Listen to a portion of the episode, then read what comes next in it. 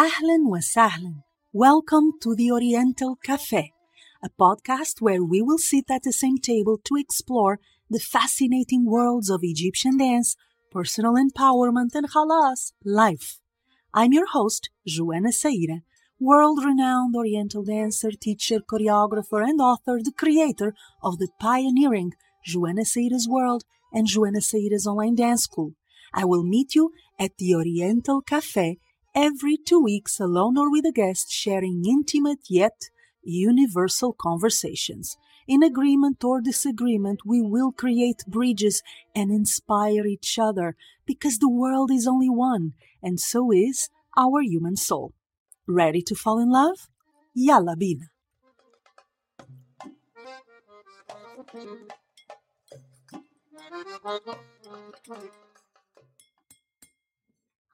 Welcome to another episode of the Oriental Cafe podcast. I have a very special guest with me, Leila Haddad, one of my references, one of my inspirations, someone that I respect on so many levels, and she knows that. And in a second, you're going to understand exactly why. Now, Leila is a reference, Alhamdulillah, it's a reference uh, in the field of Oriental dance, you have been an example and an inspiration of what could be done in this field. At least for me, I speak for myself, and I'm pretty sure I'm not alone. And I always like to start the podcast with my guest presenting herself or himself in your own words, because I believe we're always evolving, we're always changing. The way you see yourself today is probably not the way you're going to see yourself within five years or even one year or even six months. So I would like to open this episode, first of all, welcoming you, thanking you for being here with me and having this conversation that I know will be very rich. I'm pretty sure of that.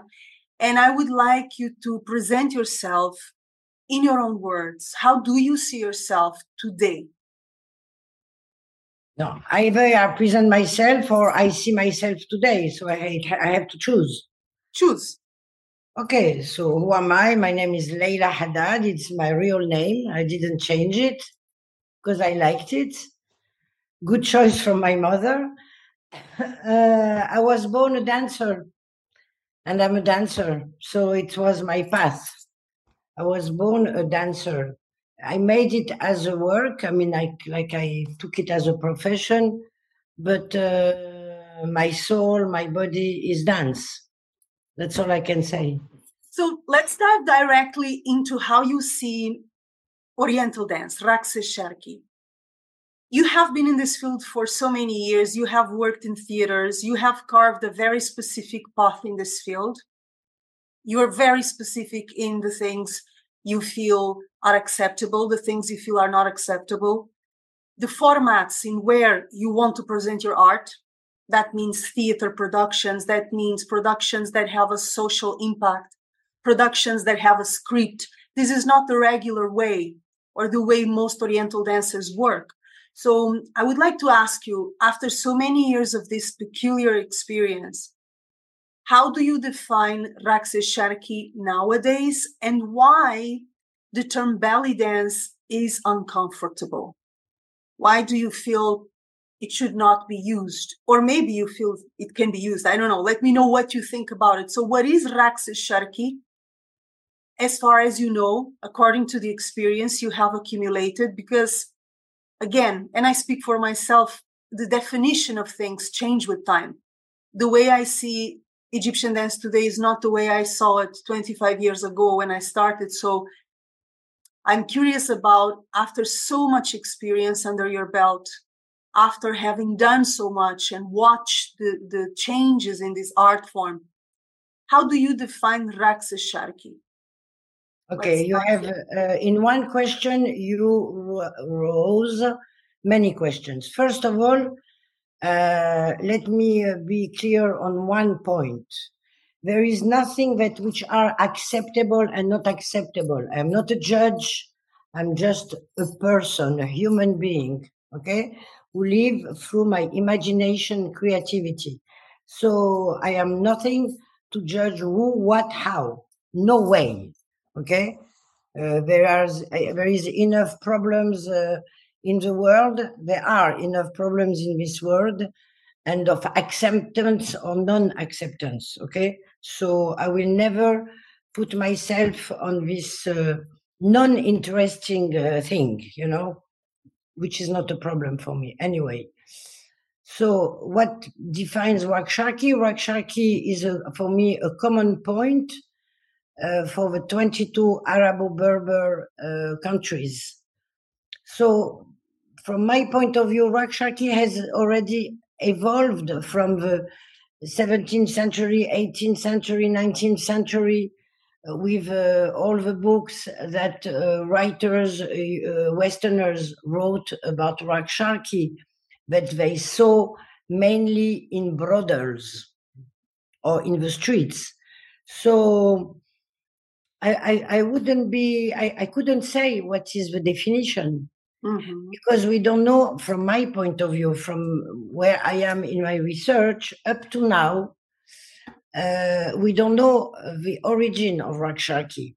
It has evolved in Egypt, but don't uh, remember that Egypt is the Mecca of was the Mecca of cinema, theater of the arts in the Arabo-Berber world. So anyone in uh, Tunisia, Lebanon, Syria, name it, who wanted to succeed in cinema, dance, etc., went to Egypt because it was the first country in terms of production, cinematographic production.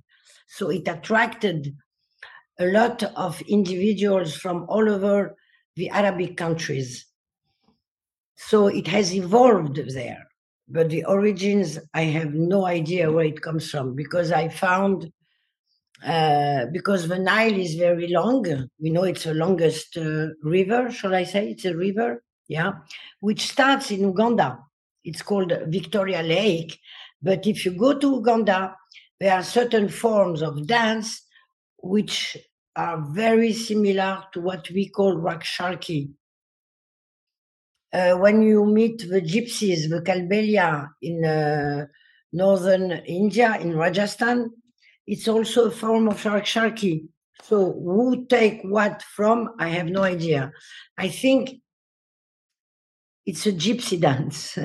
I mean, like, by the way, it has traveled the world and uh, influenced.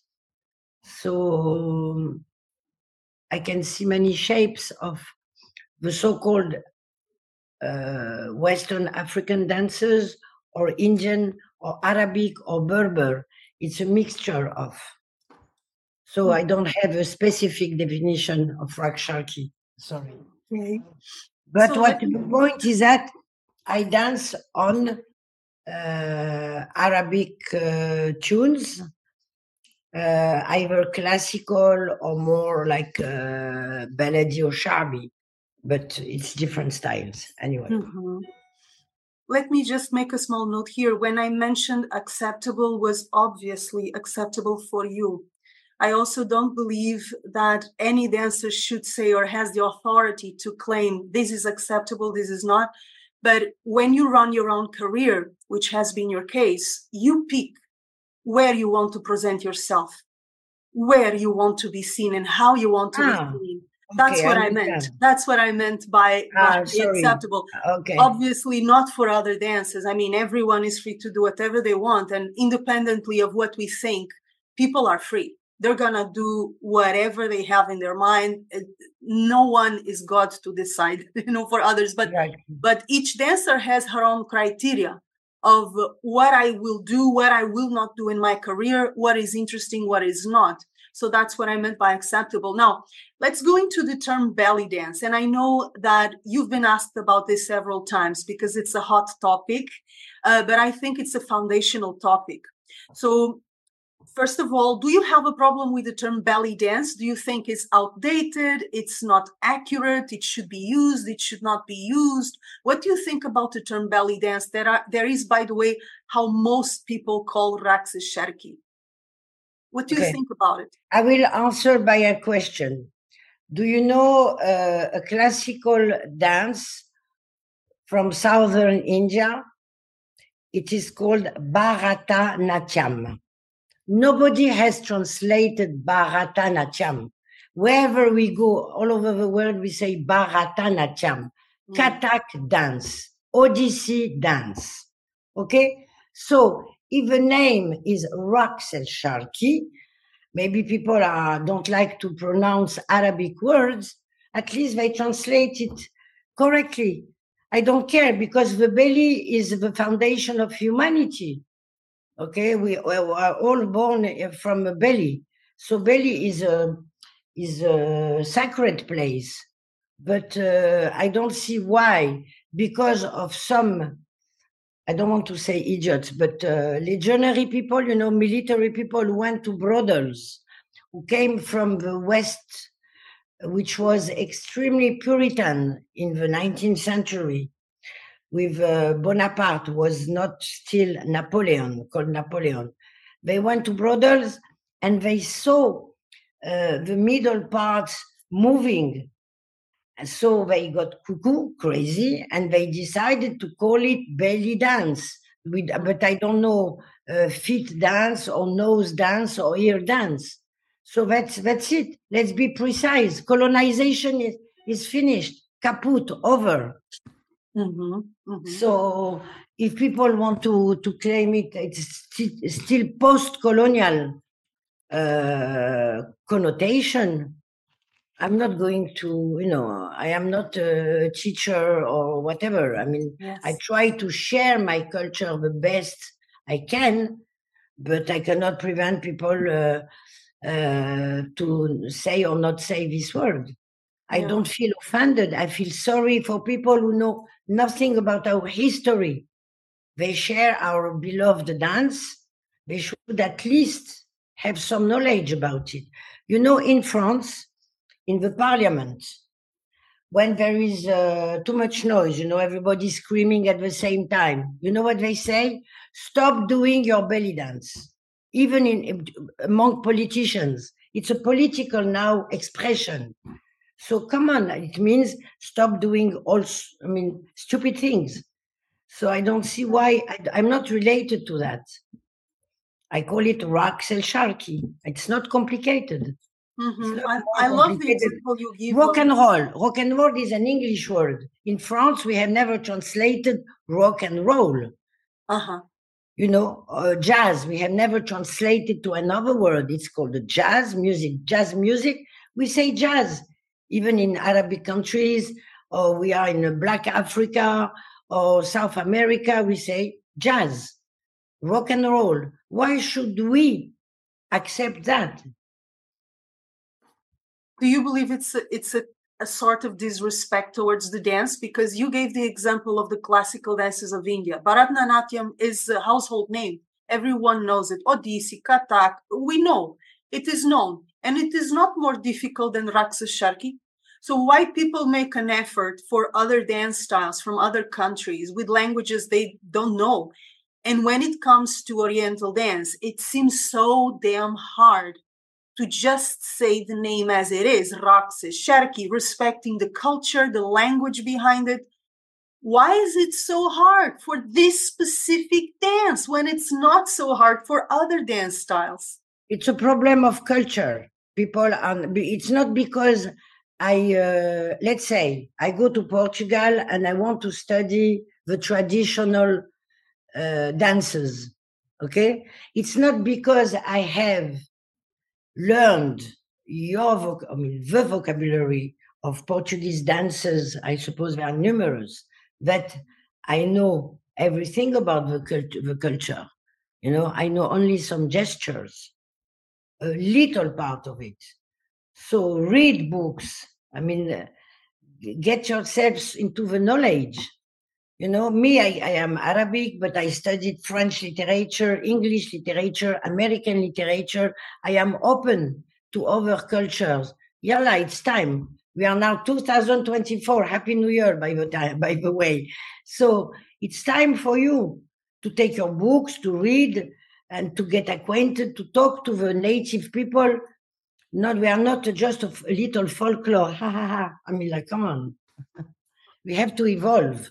So I cannot do the work for the people. I say what I think, and uh, that's it. What can I do? Prejudice is the most difficult thing uh, to disappear. Very difficult. Okay.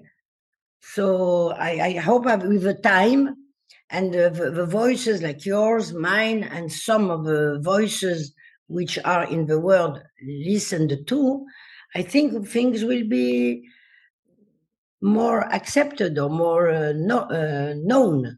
Mm-hmm. It's an effort to make. That's all. It's not. If it's not my culture, when I study like uh, some Senegalese traditional dances, I ask first thing, what is the name of his dance, and that's it. And if it's complicated, I learn it. So, are you interested in our culture? So, yalla, do it for real. Mm. But I feel like in the West, there is a lot of prejudice against Arabic culture, generally speaking.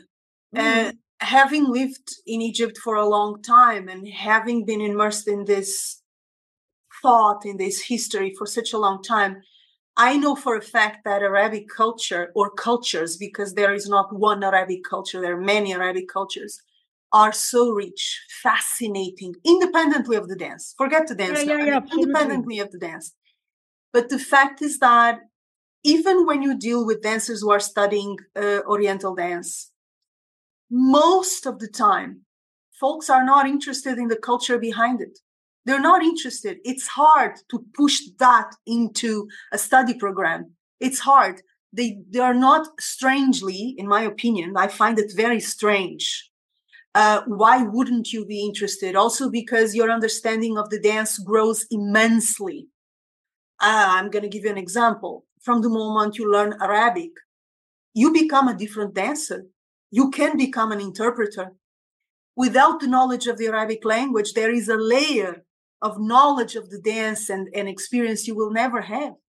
So we're not talking about just curiosity. We're talking about even for someone who's not curious but wants to learn the dance in depth, going into Arabic culture, Arabic history, politics, economy, religion, mentality. We lack that curiosity and we lack that respect for the Arabic culture, which then affects the way we see the dance and the way people treat the dance. Now, I have another question for you, which is something that I personally struggle with um, quite a lot, which is the way Oriental dance is evolving in these last years. Um, and I mean, in these last 10 years, 15 years, with festivals all over the world, um, foreign input into the dance stronger and stronger. What can you tell us about the evolution of the dance, the things that have been gained and the things that have been lost along the way. How do you feel about it? How do you observe it from your from your point? Each of us has its own path. As long as a choreographer has its own identity creativity yalla welcome I don't care. I am not anthropologist. I am not ethnologist. I'm not here to study if this particular gesture belongs to or what. It's up to the people to like it or not. Me, I'm going on my path. Already was very, very hard. It's still hard to perform my pieces of choreography, my pieces of work, what we call mes pièces chorégraphiques, as we say in French, uh, to impose it in major theaters.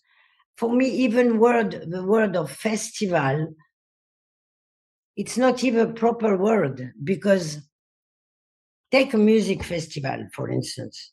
It's not each band. Santana comes and play 10 minutes, and then after you have another musician come 10 and then play 10 minutes, and then everybody's talking, oh, her costume was so nice. I love her and her her makeup, I loved it. I mean, so for me, a festival, from my point of view, from my little knowledge, like on dance, contemporary dance, every night or every two or three days, you have a different choreographer with as a soloist or with a dance company which who presents the piece of work they have prepared, which is a piece of work like from one hour on, one hour, one hour and a half, etc.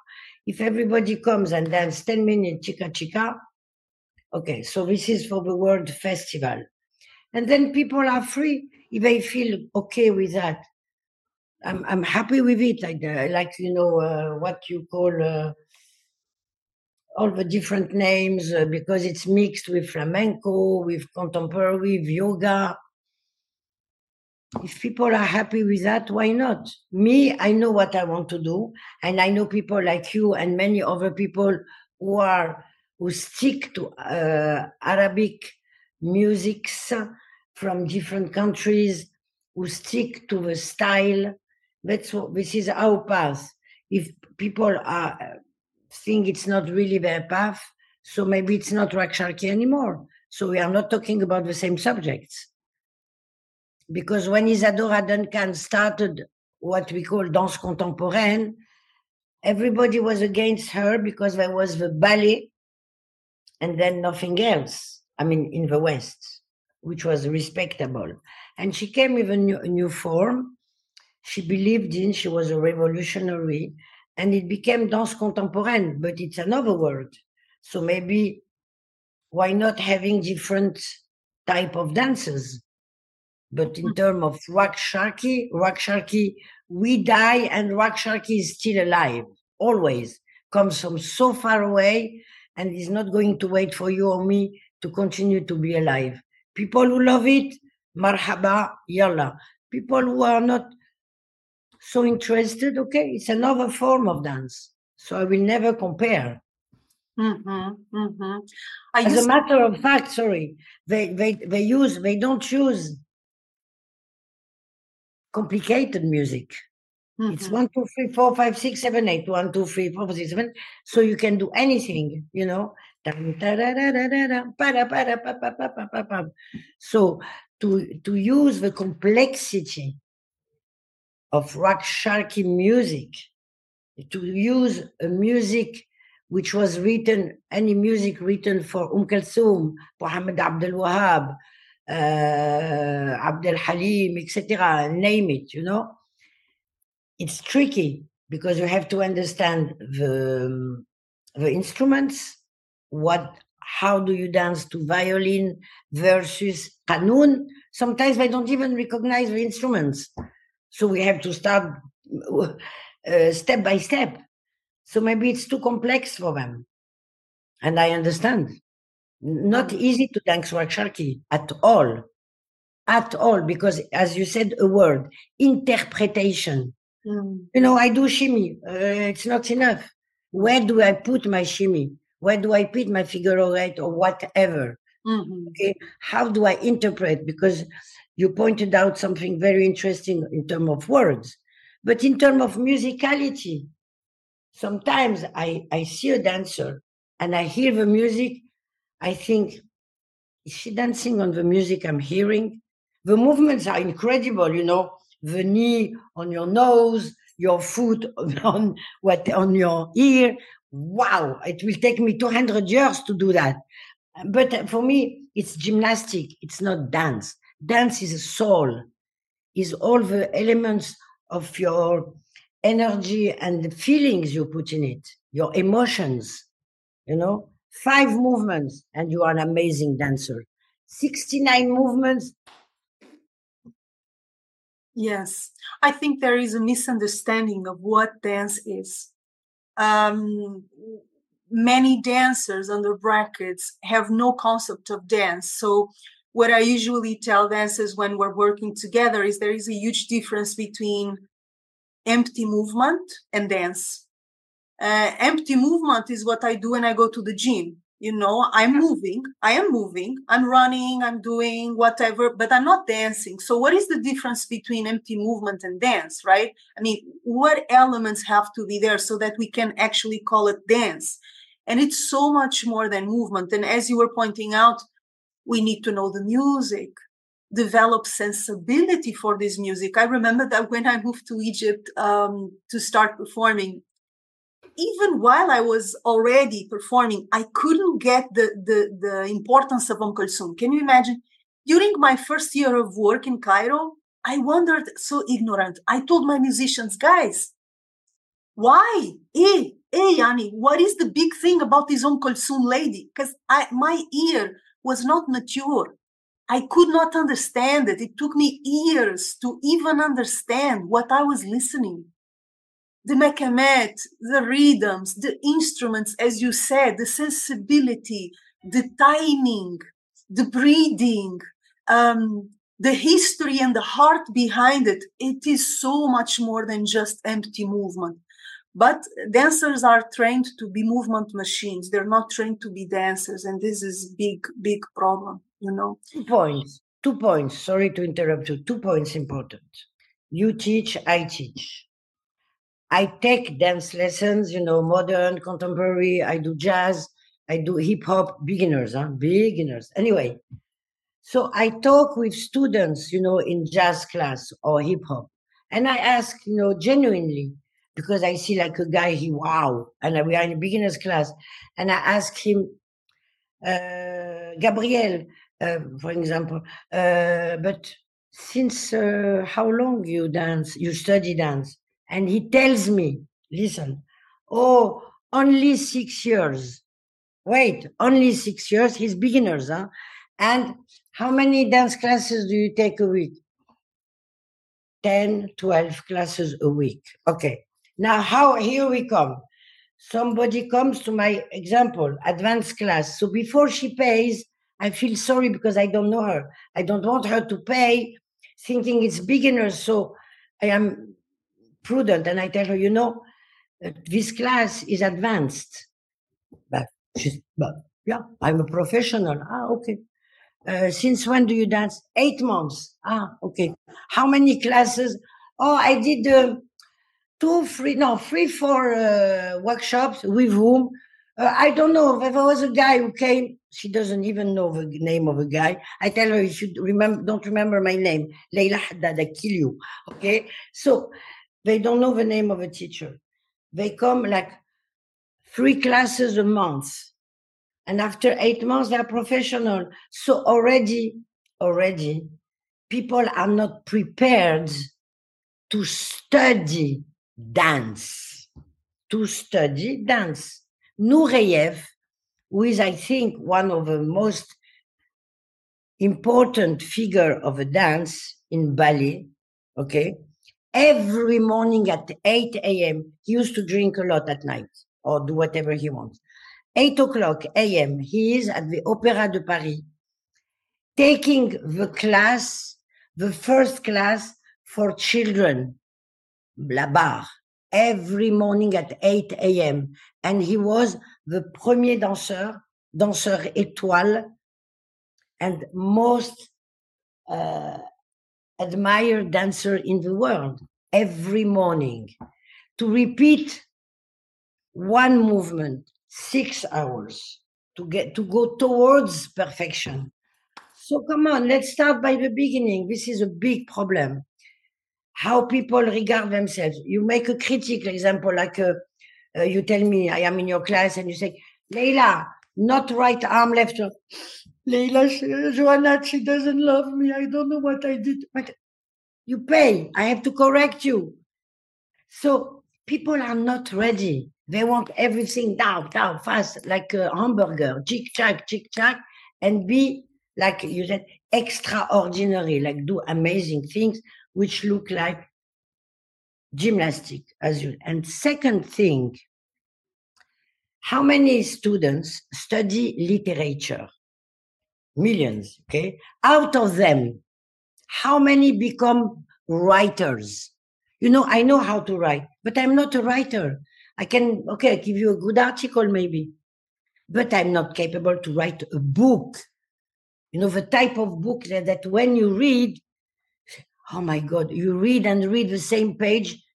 How in the world could he write that way? That's why we have poets, writers in literature. Not everybody is capable of writing books. It's the same for dance. Hmm. It's not because I study dance for 10, 20, I don't know how many years, but I become a true dancer. Mm-hmm. Charisma, you don't learn. You have it or you don't. Too bad for you. Absolutely. How I usually put it, you know, because of course, everyone who is studying dance has the at least the aspiration of learning it correctly. I don't mean being a great dancer, but they want to enjoy themselves and learning it Yeah. correctly. And what I mm-hmm. usually tell students is there is a difference between talent and creativity. I do believe everyone is creative. We are human beings. We are creative by nature. We use our creativity everywhere in our daily lives. But I don't believe everyone is talented in dance. The same way as you were mentioning, no, not everyone will be a talented writer or a talented cook or a talented painter. Or, you know, talent is something very specific that you're either born with or not not not saying that you cannot do something interesting and personal and creative i believe you can and i have seen dancers who have who were perhaps challenged physically problems of coordination uh, perhaps not so good with rhythm and with study and application they get better and they they end up doing interesting stuff but that doesn't mean they will be a professional dancer or it doesn't mean they will be an extraordinary brilliant dancer because again there is talent, there is charisma, as you mentioned. You are born with it or not, right? Now, that takes us to another question that I would like to share with you because every time we talk, and we've talked in the past, I check your work aside from what I know in person. And I've noticed there is a strong political and social tone to your work. I know that personally you worry about the world, you worry about social justice you worry about racism and other causes. And one of the things that I find the most interesting and unique in your work is that you bring those causes into your dance and into your tableaus, into your stages. Now, my question is for you, and I know this is only for you, do you believe that art should have the power to change the world or contribute to change the world for the better? Is there a, a political, social uh, function to art? For for me, yes. For me, yes, because uh, when I was studying in London, I have to say two, three words. I was in the movement, anti-apartheid movement, the ANC movement, African National Congress, for uh, to fight uh, apartheid, to fight racism and liberation of Mandela. So uh, my I started doing theater in this context. So for me, I didn't think that I would one day go on stage. It was not my dream. I don't want to say, well, when I was young, I wanted to dream and nothing. I don't know. It's not true. It came along. Maybe it's my karma if I believe I believe in that, but why not? But because I was defending a cause I believed in, so I was a, a political activist. So it was obvious when I was in, invited in this uh, group called the Zulu Theater. They they asked me if I could. Jo- I wanted to join them, and I said yes. And for me, it had a meaning. So for me, the theater is a mean of expressing um, my rebellion, my fears, and uh, for a better world, you know, and uh, for something. So for me, it is very important. But all my my pieces of work, pieces of choreography, which are between one one hour ten, one hour 40, 45 minutes, as a soloist or with my dance company, not all of them are uh, about politics because we are born political. And there are different ways. There are people they demonstrate. There are people they write articles. There are people who talk. You know and me my weapon is dance and talk in the theater because uh, people come peacefully and they are they accept to be educated or awaken from a problem maybe they don't know they ignore. So this is my field but i have done polit- um, poetic pieces like when i did the uh, uh, homage to um Kulthum which is a, a piece of work for nine dancers, which is one hour, 40 minutes, something like that, Zikrayet, because I, I adore, I worship this uh, artist and I wanted to do something for her. So I could do poetic, but but behind poetry there is politics because what you talk about a major figure, a woman, and a woman even in the West, we have problems. You know, they try uh, to uh, abolish uh, the right for a woman to abortion in Europe. Uh, I mean, like so we are not. So it's always there is always behind it politics. Mm-hmm. So for me, it's my my only way to express myself. I find it very interesting, and and this is a conversation I had with Mahmoud Reda very often while I was in, in Egypt and studying and working with him, all the time I was performing, I was also with him. So it was very close to me my best friend and really perhaps the most important person in my dance life. And uh, we conversed about everything, and politics was one of those points. And I always asked him, Mahmoud, uh, what is your position about politics and art? And because I, I, I know how he built the Reda troupe, and I know how careful he was with dip- diplomacy and doing things in a way that would be accepted by the government, accepted by Egyptian people, something that would not make waves, would be congregational. But I always wondered shouldn't we use art to change things for the better? And he curiously disagreed with me. He was very much against um, art serving politics and political change. He was very much against. This one was one of the points where we collided uh, where we disagreed.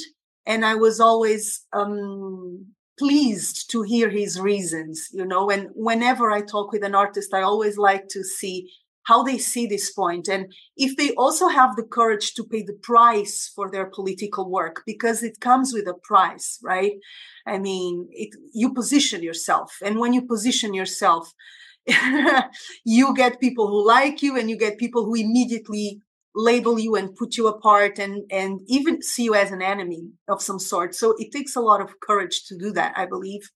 Um, a lot of independence a lot of gutsiness and i just love that you do that. Now you mentioned zikrayet which is a theme that i would like to speak with you about because um kulsum is one of my biggest passions. As i mentioned to you it took me time to understand it. I did not start loving it or getting the point. It took me time, it took me experience. I had to uh, perhaps even learn from the stage and learn from musicians. And um, I know that Um Kulsum is a great symbol. Your homage to her, Zikrayet, was a love letter to this woman, to this artist, to this figure. And my question to you is personal and universal. On a personal level, what is it that you love so much about Umm Kulthum? That's on a personal level. On a more universal level, why is she such a powerful and present symbol, even after decades of her death in the 70s? Why has she remained such a pillar of Arabic culture till today? Okay, she's she's uh, first of all, she had an amazing voice with uh, so many octave. I don't know the word in uh, in French, in English, you know. So she had an extraordinary voice, okay, and she had the intelligence to be surrounded by amazing writers, poets, and amazing composers. And she had the best musicians she was totally dedicated to her art. And she was the common point of the 22 Arabic, Arabo-Berber countries. Let me tell you one fact. I forgot the date. Gaddafi was going to do a coup d'etat. Coup d'etat. You say, you you say coup d'etat. Yes everything. I mean, you, you, don't prepare a coup d'etat in 10, in 10 days. Huh? It was months or maybe years of preparation, okay? the day, the very day of a coup d'etat, he stopped everything. Why? Because Umm Kulthum was in the city, it was impossible to enter into the city. She stopped a coup d'etat without knowing. She's amazing. And then there is something which is very important West versus East. Okay, I live in the West since a long time. You know, there is a problem of class in the music. Example France. Who goes to the opera? Apart from the fact that it is expensive to listen to Mozart or Beethoven or, or you know, a piece of opera. Only the literate people, the intellectuals, I forget about money. Huh? Let's say it's not expensive, not talking about money wise. Okay, so there is a class level to music and songs. In the Arabic world, you can be a falah, which is not degrading. I mean, like somebody who didn't have a chance to go to school, for example. Okay, and you can be an intellectual and a, a writer wrote 25 books, and you listen to the same type of music, classical Arabic music is open to the people, no matter what class it is. And I saw the difference when I came to Europe. I didn't know. Everybody listens to classical Arabic music, even in the tiny little uh, uh, house in the Delta of Egypt or south of Tunisia or in a little village in Syria. The same that they listen to Damascus or Cairo or Tunis or whatever. So this is already a big difference. So the, the songs of Umm very poetical, and the way she interpreted it was understandable by all classes. So, I mean, it's, and she had a remarkable voice. I mean, one song, one hour and a half. Here is three minutes. There is this famous uh, story about her when she came uh, to Paris, the Olympia, I, I, I, heard about it. And then there was a contract, I mean, very expensive contract. And then the manager, he reads like three songs. He said, She's crazy. I mean, I paid this money for three songs. So he calls Cairo, yeah, yeah, yeah, yeah. He said, okay, five songs. When at the end of the first song, which was one hour and a half, she did not finish, he understood. It's like the raga. So I think she's she's uh, beyond the time. Do we listen to Mozart?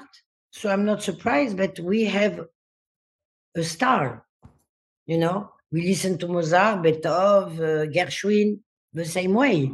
So we have our classical pieces as well. Mm. And she touches the soul, you know. Even if you don't understand the words, close your eyes and listen to her voice. I mean, she makes you travel from here to heaven. You can, uh, and that's why we we talk about um, I forgot the word, uh, tarab. Everybody's oh. putting tarab everywhere now. Okay, it's like I'm cooking food. I said, okay, let me put some tarab. I mean, the word of tarab, it's when you are entranced. So people say, she puts me in tarab, but I cannot say, okay, let me put you in tarab. you see, it's a state. It's, it's near ecstasy, but real world ecstasy. Mm. Let me open a parenthesis about what you said about Reda. I understand him because me, I'm lucky. I am lucky. I live in Europe. So I can decide what I want. So I don't take as many risks as people would take in some countries in the world. South America, not only, even in America now, North America. so it's risky. It's risky business. In Europe, I feel uh, safe, and I'm, uh, you know, I have a platform. So I don't know if I were uh, in an Arabic country, what would I have chosen? I have no idea. I cannot rewrite my history, mm-hmm. but I, I, can understand why people, but what he was doing was political. Why? Because he put women on stage in a theater, put in the 50s, I think, I don't know what time, 60s, I forgot, I don't know exactly. Uh, he brought felahi dances, you know, traditional dances that people you know, disdain people from Cairo, you know, like, oh, okay. So this was a, a, an, act, an act of courage, of courage, you know, to uh, uh, have families accept that their daughters come and dance on stage, show themselves on stage. So he was political in a way. In a way, yeah, yeah. yeah. Yes, absolutely. Absolutely. Yeah. Anyway, art for me is subversive. Hmm art is rebellion, art is dream. As you know, so we have to do it, we deal with it. We cannot be like working in an office from nine to five. You have to be a little bit crazy. And we all have this craziness, but it's hidden inside. People have a courage to bring it out and the courage to accept that people don't like you. So what? You know, it's, it's the price of freedom. It's the price of freedom. When you are free, you will always mm. have to pay a price. It's fine. It's normal. Yeah. Um, okay, what else? I have many I questions. Am, I am going to add one little note on Umm Kulthum. When I was living in, in and working in Egypt, every once in a while I would um, I would sit in coffee shops in uh, Baladi and any street uh, coffee shop and uh, listen to Umm Kulthum with mostly with men, mostly with men who would be sitting down, smoking shisha, playing shishbish and stuff like that. And I love to observe their faces as they listen to her music. And the impression that I got goes in the direction of what you shared with us, which is her voice independently of the text, the lyrics, uh, the complexity of the music, her voice reminds you of what it means to be human and what it means to be human with a soul and with a heart. And I remember watching their faces and um, getting emotional and understanding also why she's so important why she's such a part of of Arabic culture and people's lives, as you mentioned, and I love that you mentioned that across every social class. That is so true. You can go to Luxor in a lost village by the Nile and you will hear the Falahin listening to Umm Kulthum. It's incredible. Or Abdul Wahab or Saeed al Darwish yeah. or any of the classics. They hear it. Yeah, adi yani, normal, normal. So this is something very unique of, of the Arabic world. I love that you mentioned that. Something I did in my performance, which if people have not seen, maybe will not understand. I will. It's very important what I did.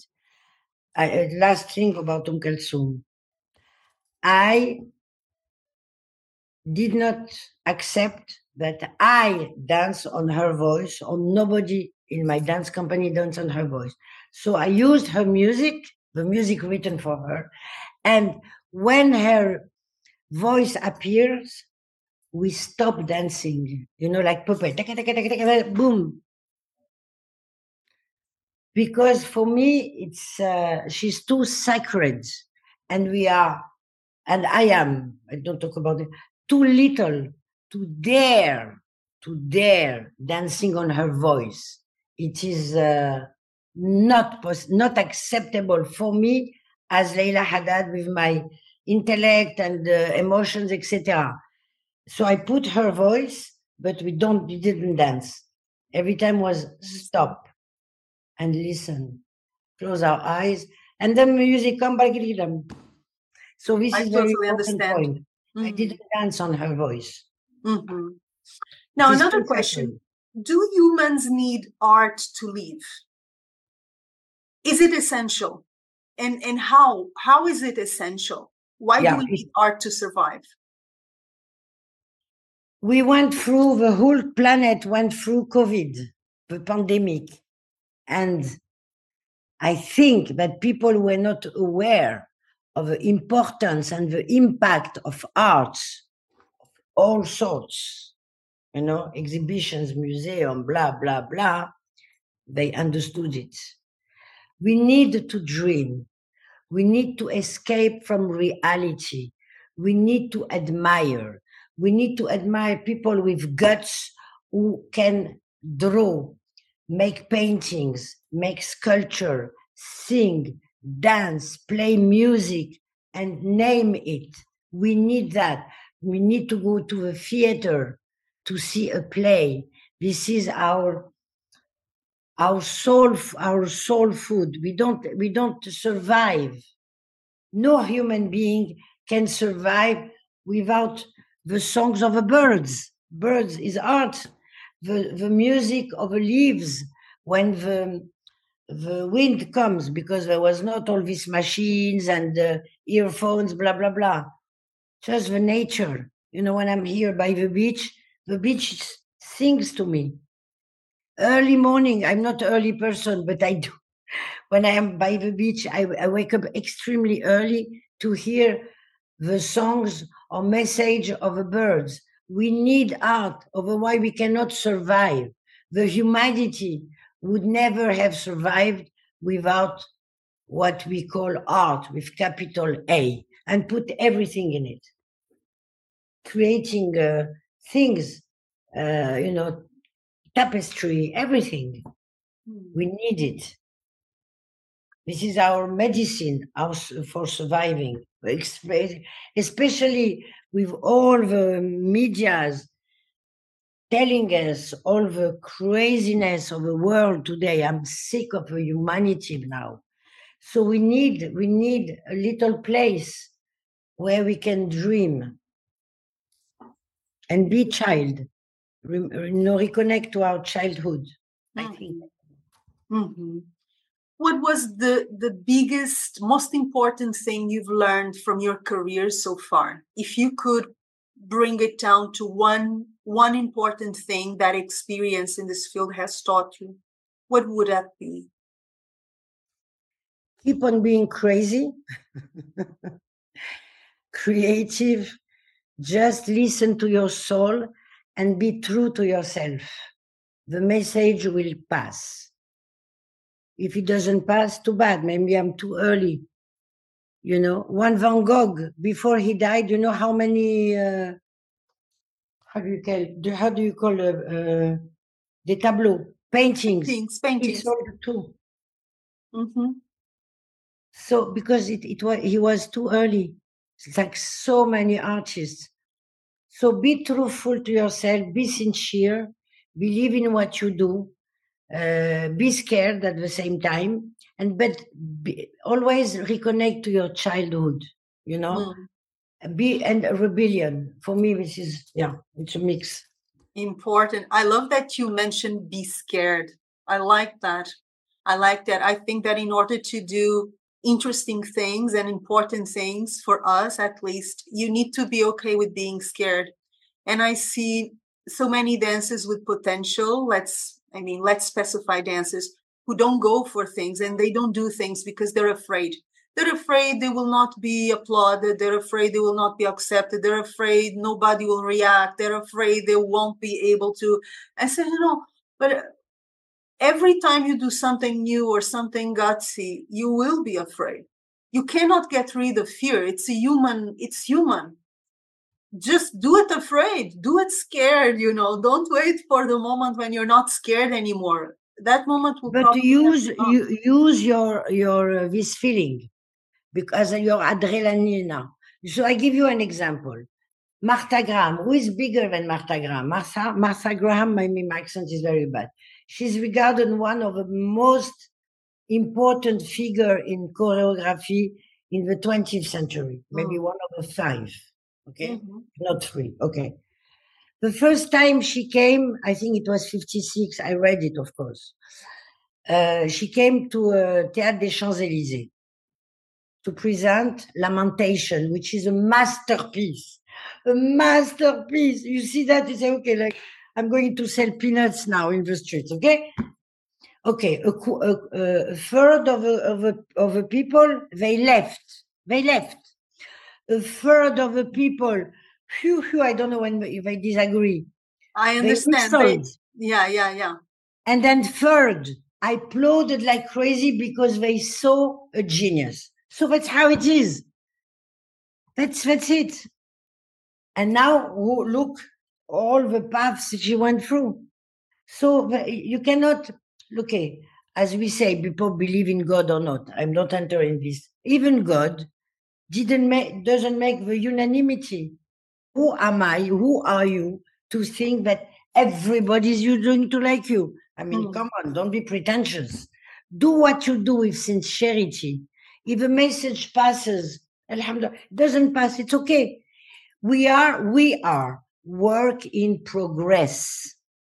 Every time I present something is where I am at this moment, you know?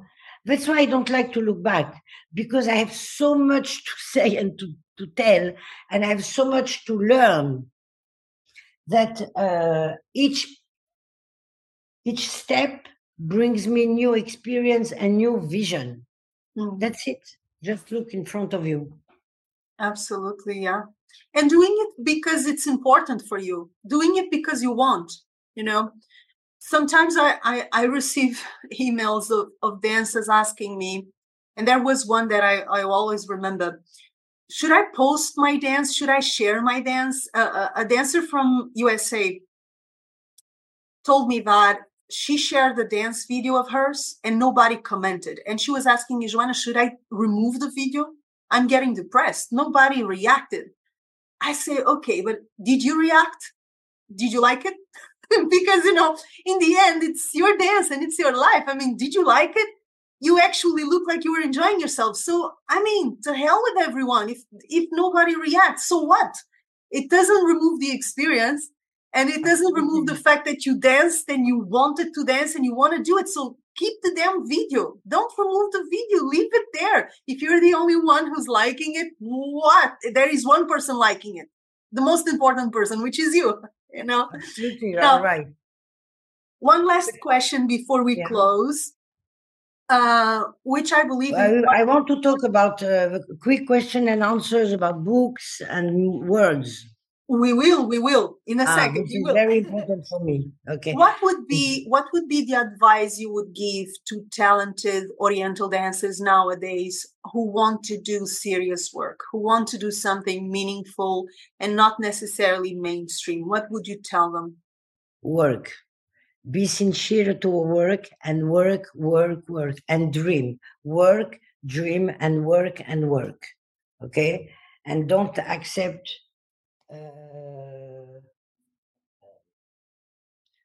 voilà, dream big. Okay? Dream big. And uh, know yourself to know where you want to put yourself. You want to dance a cabaret, do it with love. To a restaurant, do it with love. In a, a masrah, do it with a theater, do it with love. Wherever you are, as long as you are happy and you try to make people around you happy. But what's matter? What no matter what message, it's just a poetry. Why not? Just but work. Don't don't. We we must have humility. You know, we must be humble when we work, when we dance, when we study. Humility. If you are not humility and patience, sabr. Don't don't don't use that. Something else people must understand I think we uh, we talk we talked to you and me about that. You know, in ballet or modern, etc., you have three pieces of work. You have the choreographer and you have the interpreters. Somebody can be an amazing interpreter and a correct choreographer, or can be an amazing choreographer and a correct dancer.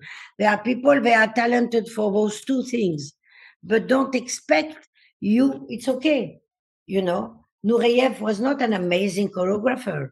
Béjart, Maurice Béjart was who did the most beautiful ballet, you know, in modern dance. Nobody remembers that he was a dancer, but he was an exceptional choreographer. Accept what you are. You know, if you are only interpreter, it's wonderful. You see what I mean? You cannot Okay, uh, Mahmoud Reda was an amazing dancer, an amazing choreographer, but not everybody has those two skills. Accept your skill. This is very important. I needed to say. Sorry. Yes, I, I love what you said about humility um, and about work. And, and I, I do believe that the more talented you are, the more you have to work. And, and people think it's the opposite. Like, if I'm talented, why should I care? I'm talented. It's fine. So they get very arrogant, not confident, because confidence is something else. It's arrogance. Like, I don't need to work. Einstein, who was a genius, said 3% of genius, 97% of work. Einstein, Einstein. So even if you are a genius in your talent, if you don't work, forget about it. Absolutely, absolutely. I you also know, this, this uh, pianist, I forgot his name. He died recently. I forgot. I think his origin uh, Russian, living in America. Anyway, he said, "If I don't practice my piano one day, I I hear. If I don't practice my piano two days, my wife hears. If I don't practice my piano three days, my audience hears. Every day. It's like brushing teeth. Yes, absolutely. And I love the way you distinguished between the different skills, you know, being an interpreter, one thing, being a choreographer, another thing, being a teacher, another thing, because Absolutely. those are different Absolutely. skills. You have incredible choreographers who are terrible teachers, and amazing teachers who are terrible interpreters. I mean, you really have to find your niche and you have to try it out. You have to try it out. You don't know Absolutely. how you can get if you don't try it out. If you don't have the humbleness also to see how much do I suck at this? Or or maybe I don't suck that much. Maybe I can do something interesting here, you know. Um, in regards to choreography, I'm also going to tell you a story from Mahmoud. Um, he was the one asking me well not asking me he was ordering me to choreograph because like most dancers working in egypt i was improvising all the time. I, I had no time to choreograph. We were performing every night and i wanted to change the program frequently. So there was no time to choreograph. I told him mahmoud i am an improviser. I am not a choreographer. It's boring. I don't have a good memory Yani I gave him all the reasons why I shouldn't do it. He told me, um, yani, do it for me, just for me, just for yeah. me, just do it for me. I said, okay, just for you, but uh, yani, not for my work.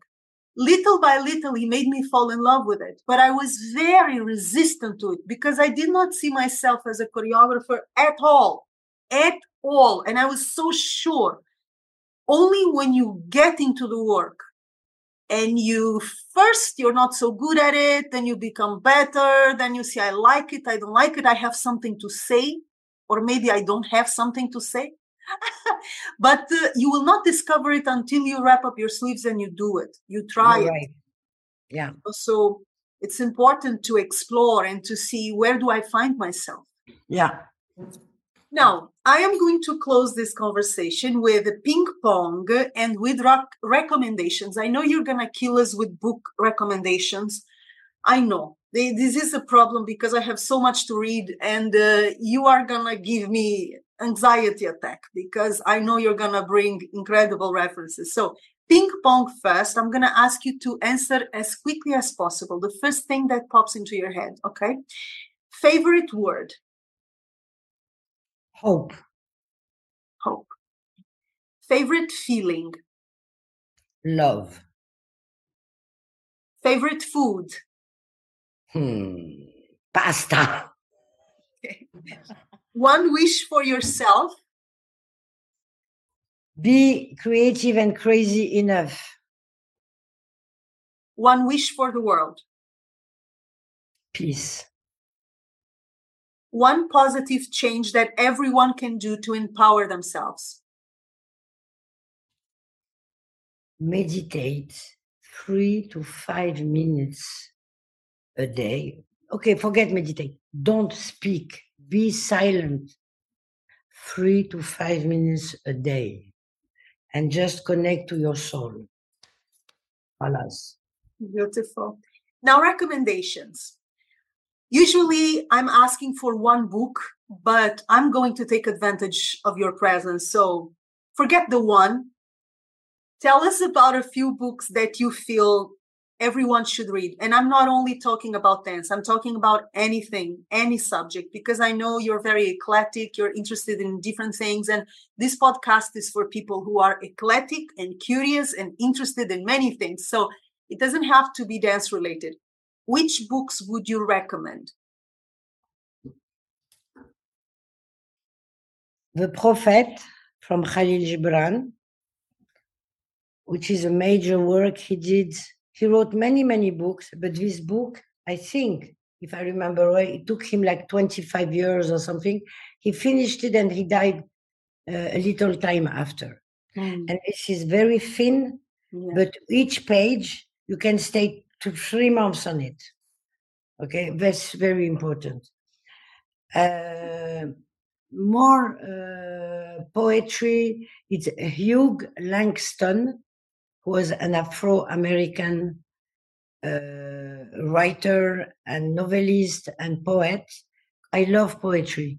I love poetry. Uh, James Baldwin, who wrote also, he was an Afro American.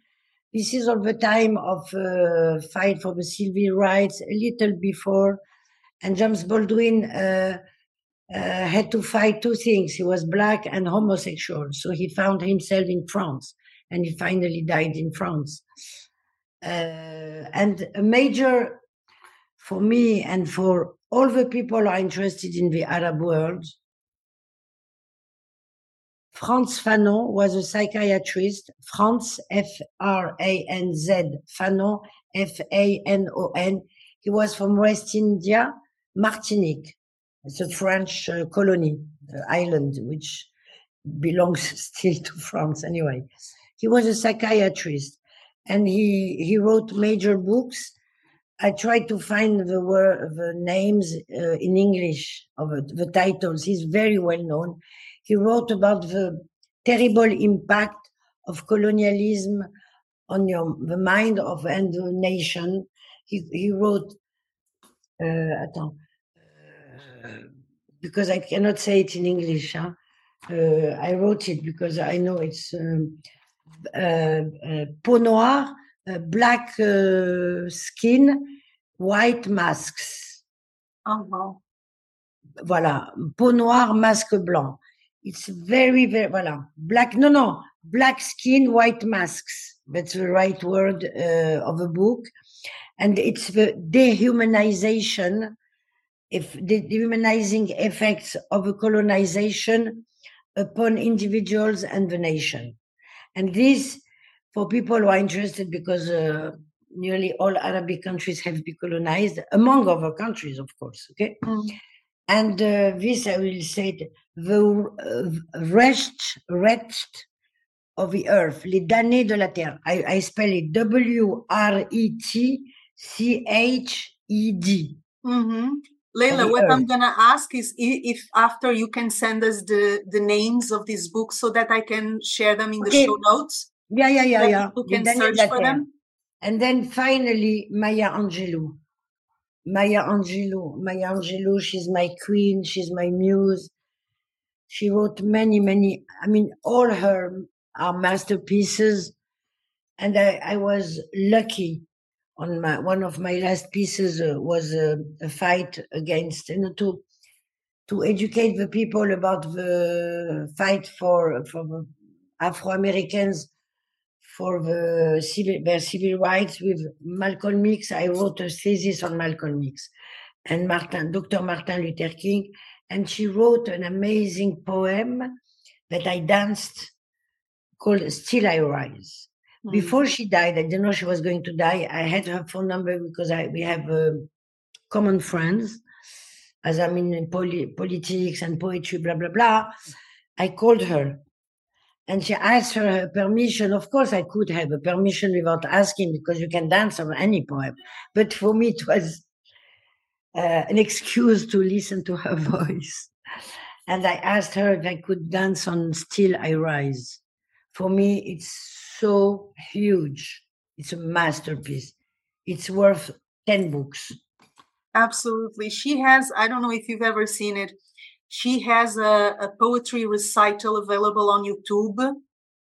Uh, It's so amazing. It's one of my favorite videos. I've watched it so many times. She's reciting her own poetry and telling yeah. stories. But I used I used her voice because my Arab my English accent was so terrible. So I and she's the way she says it is exceptional. No one can do it like her. I mean, that I know. And uh, she had the past of, she was a dancer.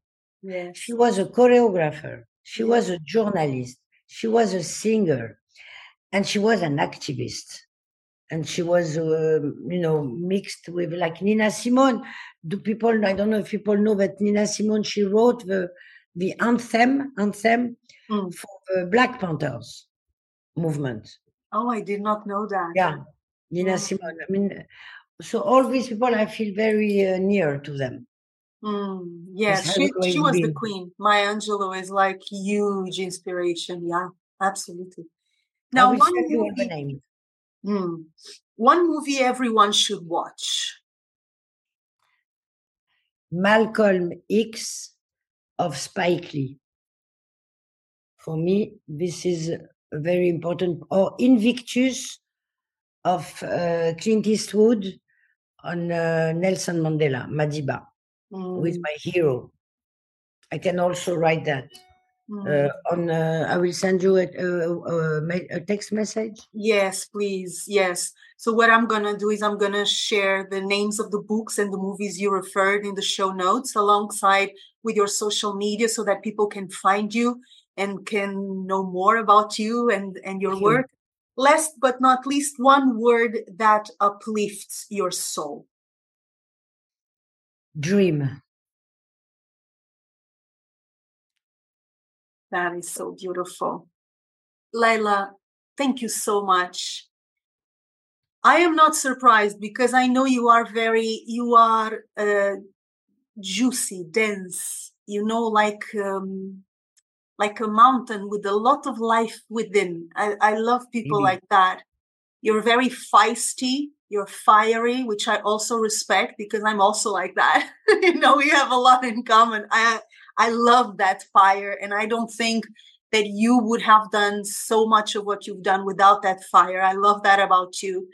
And thank you so much for this conversation. Thank you for always bringing so much soul, so much honesty, uncompromising honesty to the table. it is really like balsam, balsam. It's like medicine for my soul. And I'm pretty sure people are going to love this episode. Thank you so much. And I hope to see you, talk with you, connect in some way, shape, or form very, very soon. Thank you for all the work you put because you, it's, I know it's very, very, uh, a lot of dedication and work because to your, uh, to your dream, to your dance, to your audience. I know you are very well respected and followed all over the world, and people respect you, and above all, they love you. It's very two two pieces of which are important because you are very creative, and you give uh, space to other people. So you are very generous. So, and I praise you for that. Thank oh. you so much because it's thanks to you that we have this type of platform. Do we say platform? Yeah. Mm. And I hope everybody is enjoying because it comes from you. Thank you so much. I much. love to learn from other people and I, I I have gained so much from so many people, you know, including from you and from the inspiration you've given me. So nobody is whatever they are alone. Nobody. Um, we are all a mix of so many people. And I believe that with all my heart. Thank you again and Thank see you, you soon. Mwah. A big kiss. yeah. Leila, thank you. Thank you.